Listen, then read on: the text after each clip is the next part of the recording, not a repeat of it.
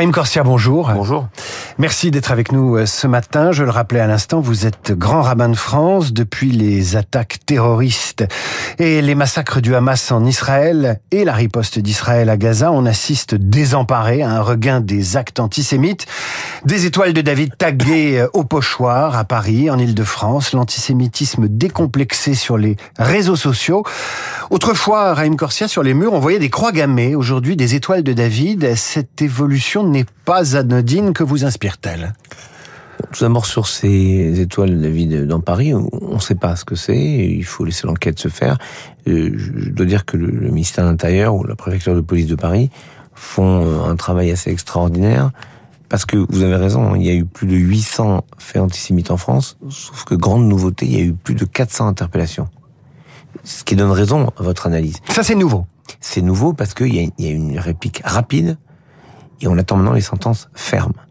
Maintenant, c'est nouveau parce que euh, il y a euh, le sentiment que c'est pas anodin. On n'est pas dans quelque chose d'acceptable. Donc le gouvernement euh, prend cela euh, très très au sérieux et sur cette histoire d'étoile David qui euh, entretient une sorte de peur parce qu'on ne sait pas ce que c'est parce que les gens ont l'impression d'être stigmatisés parce que euh, il y a des juifs qui habitent dans ces immeubles et ils, se sentent comme repérés presque suivis. J'ai entendu le témoignage d'une femme hier qui disait mais comment ils ont su que j'étais là? Ils me suivent. Donc ça crée vraiment une sorte de panique et de toute manière l'ambiance n'est pas à la franche gaieté. Mais mais il faut juste noter euh, les efforts et, et la fermeté réaffirmée du gouvernement. J'ai pu le mesurer, par exemple, avec un rabbin qui a été euh, sur les réseaux sociaux menacé de manière très violente. Une demi-heure après, une demi-heure après, le fait qu'on signale les choses, la personne était interpellée. Donc je, je crois qu'il y a euh, une vraie mobilisation de l'État et dans cette ce, ce flot d'actes antisémites, on a tous une sorte de, de message de, de, tous nos concitoyens qui euh, fait chaud au cœur. Raim Corsia, vous avez dit l'ambiance n'est pas à la franche gaieté. J'admire votre sens de la de la litote. Euh, Est-ce qu'on peut être juif en France en ce moment sans avoir peur? Je vous pose une autre question, ce qui est le propre des rabbins. Est-ce qu'on peut être juif sans avoir peur? Tout court. Au fond, quand je dis qu'on n'est pas dans une franche gaieté, c'est que nous avons fait, malgré tout, et c'est ce que je fais en ce moment en tournant partout en province, nous avons fait le choix de maintenir des activités, de maintenir par exemple le samedi prochain avec le Shabbat mondial, qui est un Shabbat à l'initiative d'un grand rabbin d'Afrique du Sud, euh, qui tenait à ce que euh, on essaie de partager ce moment hors du temps, ce moment où on peut prendre un peu euh, en considération ce que nous sommes, le rapport aux autres, ne plus être enfermé dans cette cette prison informatique qui nous enferme, qui nous empêche d'être en contact avec les autres. Un Shabbat mondial où, vous, où il a été demandé de laisser une place vide Oui. à table. Euh, chez, chez les catholiques et dans la France traditionnelle, on disait c'est la place du pauvre au cas où il toquerait à la porte. Oui. Vous vous dites c'est la place de quelqu'un qu'on pourrait inviter ou c'est la place de l'absent auquel on pense? Exactement, c'est la place de l'absent. Et j'ai demandé à tous les fidèles de garder cette place vide dans les grands repas communautaires, à la maison. Mes amis catholiques, protestants et orthodoxes ont accepté de relayer l'information. Le principe, c'est chez soi d'avoir une chaise vide pour les otages qui nous manquent, qui manquent à l'humanité. Et c'est pas une démarche confessionnelle, c'est juste une démarche humanitaire. Vous avez dit vos amis catholiques, orthodoxes, Oui. musulmans aussi. Musulmans aussi. Comment la communauté dont vous êtes en charge se comporte aujourd'hui? Est-ce qu'elle tombe la kippa? Est-ce qu'elle rase les murs? Est-ce qu'elle enlève la mezouza, ce symbole religieux qui est fixé au chambranle de, la porte d'un habitat euh, habité par des juifs pratiquants? Faut-il disparaître pour être un Français juif en sécurité? Vous avez raison de poser la question. Ma réponse c'est non. Mais la communauté se pose la question. Beaucoup de monde se pose la question. C'est pas acceptable que pour sortir d'un magasin, on préfère prendre un, maga- un sac neutre plutôt qu'un sac marqué, je sais pas moi, euh, cachère, euh, cash, je sais pas quoi. Donc, c'est le fait de se poser la question, c'est déjà une réponse. L'ambiance n'est pas à la sérénité. Mais quand je vous disais, est-ce qu'on peut être juste sans avoir peur, c'est pas la peur panique. C'est une forme d'inquiétude sur le monde. On n'a jamais été déconnecté du monde. On voit bien que le monde est en tension, que la violence fait son apparition. Mais nous, nous sommes toujours, j'allais dire, les précurseurs. Si nous sommes victimes de violence, ce qui est le cas aujourd'hui, vous l'avez dit avec les chiffres, alors la société sera victime de violence à très très court terme. Et on le voit. Donc, la seule solution, c'est d'avoir une vraie volonté collective de lutter contre cela, de ne rien laisser passer, de défendre les gens. Si vous voulez, qu'est-ce que c'est un acte antisémite? C'est quelqu'un qui vient hurler sa haine à quelqu'un, qui vient peut-être molester, frapper, agresser quelqu'un et que personne ne réagisse. Et c'est ça. L'antisémitisme, c'est quand personne ne réagit. Sinon, on tombe sur un antisémite qu'on doit sanctionner de la manière la plus ferme possible, ce que l'État a fait. Raïm Corsia est l'invité de la matinale de Radio Classique. Il est grand rabbin de France. La lutte contre l'antisémitisme, grande cause nationale. Euh, vous y pensez? Déclaré grande cause nationale par le président de la République, comme on a déclaré le cancer grande cause nationale ou euh, la lutte contre l'insécurité routière Oui, je, je, fais la demande depuis quelque temps. Je, je le formalise aujourd'hui très clairement, parce que vous avez pris l'exemple de la sécurité routière, vous avez raison. Quand le président Jacques Chirac estime que 12 000 morts par an sur les routes, c'est inadmissible, on met tout en, en marche, tout, tout ce qui est possible dans l'État, c'est-à-dire que vous et moi, on perd probablement des points sur notre permis, on se fait, euh, on a des PV, on se fait des fois saisir les voitures parce qu'on a des, des, des, des, excès de vitesse insupportables. Bref, on passe de 12 000 morts à ce qui est encore insupportable, 3 000 morts, mais ça veut dire qu'on divise le chiffre par 4. Donc, moi je pense que quand on déclare un, un objectif grande cause nationale, on met tous les rouages de l'État et de la société au service de cela. Je passe un peu. Et c'est pas au service des Juifs. C'est au service de ce qu'est la société. Encore une fois, il s'agit pas de dire on va protéger les Juifs. La vocation de la République, c'est de protéger tous les citoyens. Mais dans la mesure où les Juifs sont victimes d'actes particuliers, parce que compte tenu du nombre que nous sommes dans la société, on a plus de, alors maintenant plus de 80% des, des faits de racisme en France. C'est donc un objectif de l'ensemble de la société d'expurger le mal d'elle. Je passe un peu de temps sur les réseaux sociaux, ça fait partie aussi de mon métier. Je lis des messages de personnes appartenant à la communauté juive qui estiment que la solidarité est insuffisante, que les messages de soutien des non-juifs, des artistes, euh, sont assez peu fréquents, euh, que quand il y a une manifestation de solidarité avec euh, les victimes des massacres en Israël, eh bien, il y a peu de non-juifs qui se joignent au cortège. Est-ce que c'est votre sentiment, ce, ce sentiment de solitude exprimé, notamment sur les réseaux sociaux? Moi, j'ai vraiment euh, reçu, et j'ai tourné beaucoup en province, là. Euh, j'ai vu partout des gens qui recevaient des messages de l'ensemble des citoyens, des citoyennes, des personnes officielles, détentrices d'un mandat électif, euh, les cultes, euh, tout, tout le monde. Une forme de, de sentiment de partage de souffrance. Ce qui s'est passé en Israël le 7 octobre, cette haine, cette violence, cette inhumanité manifestée, pire peut-être, cette inhumanité revendiquée, a percuté l'ensemble de celles et ceux qui croient en l'homme. Et donc, par, nature, ils ont exprimé leur soutien. Et, les sondages le montrent en ce moment.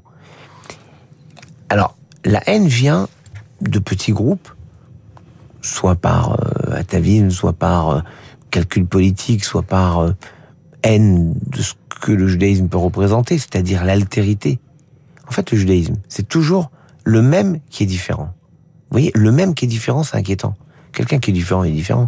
Mais le même qui revendique une différence, c'est insupportable pour des sociétés qui se massifient. Or, et vous avez raison, vous en êtes un spécialiste depuis longtemps, le monde d'Internet, c'est-à-dire les réseaux sociaux, massifie les pensées.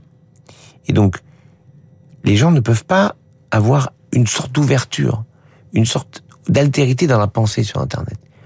Et donc ils s'enferment là-dedans. Mais écoutons la voix de celles et ceux qui nous tendent la main d'un regard, parfois d'un mot dans la rue. Évidemment, sur, le téléphone, moi je le vois.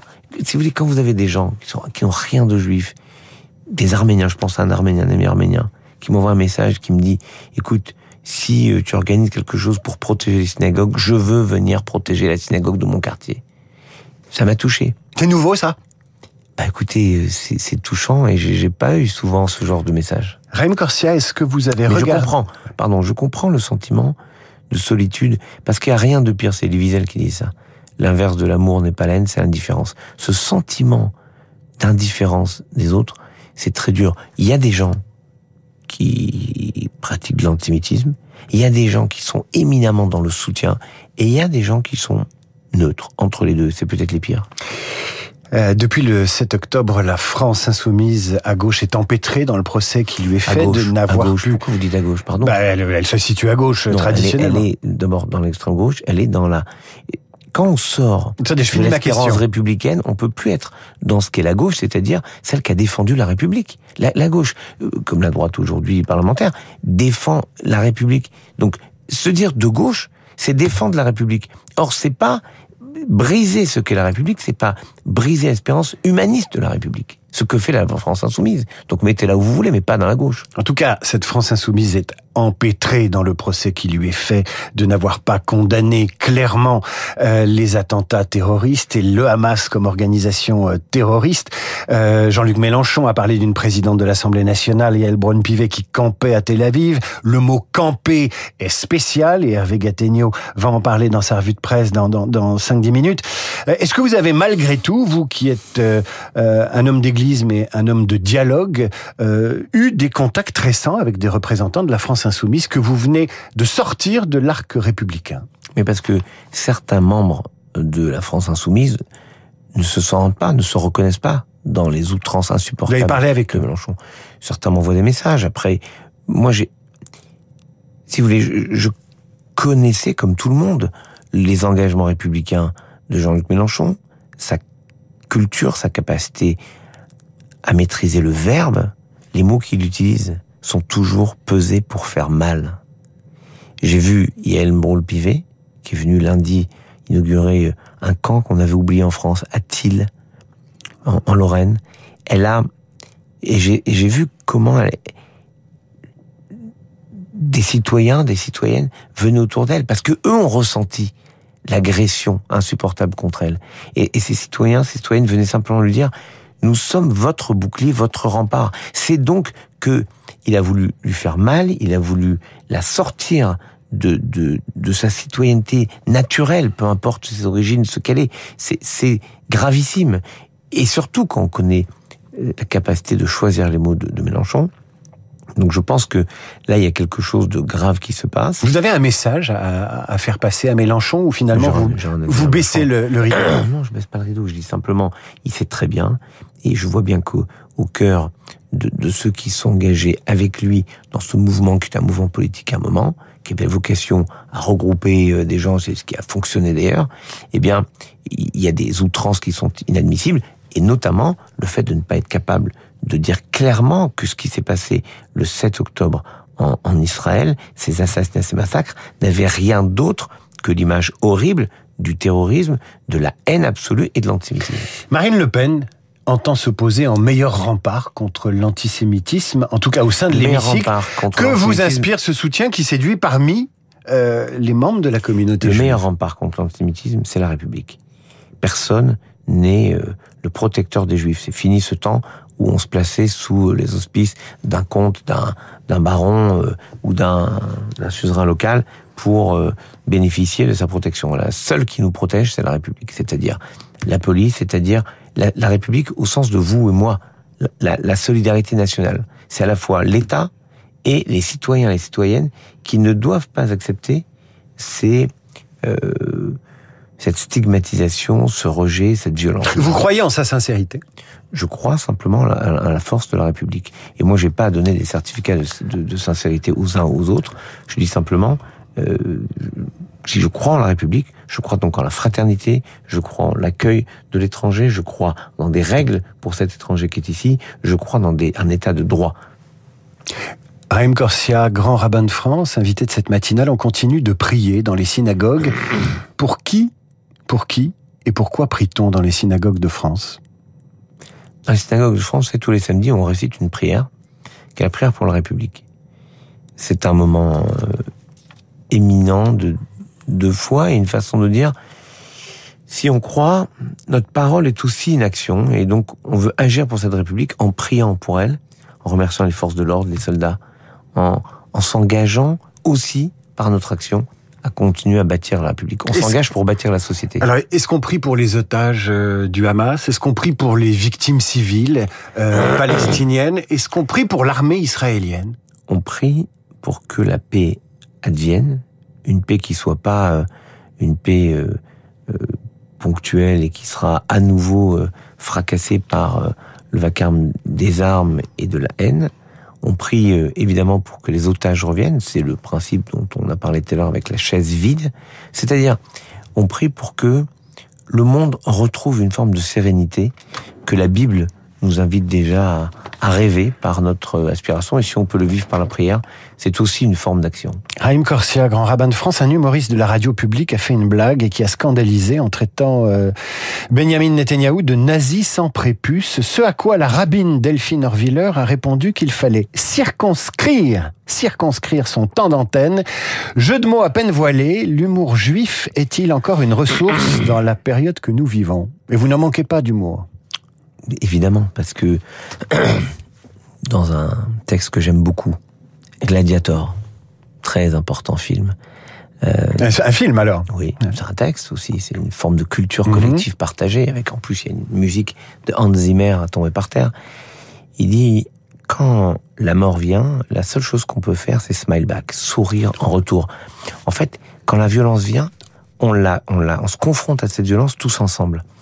Mais si vous voulez, cette blague de cet humoriste venant dans un contexte où ça légitime un autre tweet, par exemple, d'un d'un sportif français qui compare Netanyahu à Hitler, je crois qu'on peut pas tout dire euh, en, d'une certaine manière en légitimant dans des temps où la haine est aussi ouverte sans vergogne, on peut pas tout légitimer par certaines blagues. Je trouve que il aurait pu dire les choses différemment s'il avait envie de faire rire là-dessus. Raïm Corsia, grand rabbin de France, merci d'avoir parlé aujourd'hui sur euh, l'antenne de, Radio Classique. À suivre le rappel des titres, la revue de presse d'Hervé Gattegno et nos esprits libres à 8h40. L'académicien Marc Lambron et la journaliste politique Nathalie Saint-Cric, pour la première fois parmi nous, elle publie L'ombre d'un traître, l'histoire d'un faux résistant qui a failli être enterré au Mont Valérien. Encore une fois, Raïm Corsia.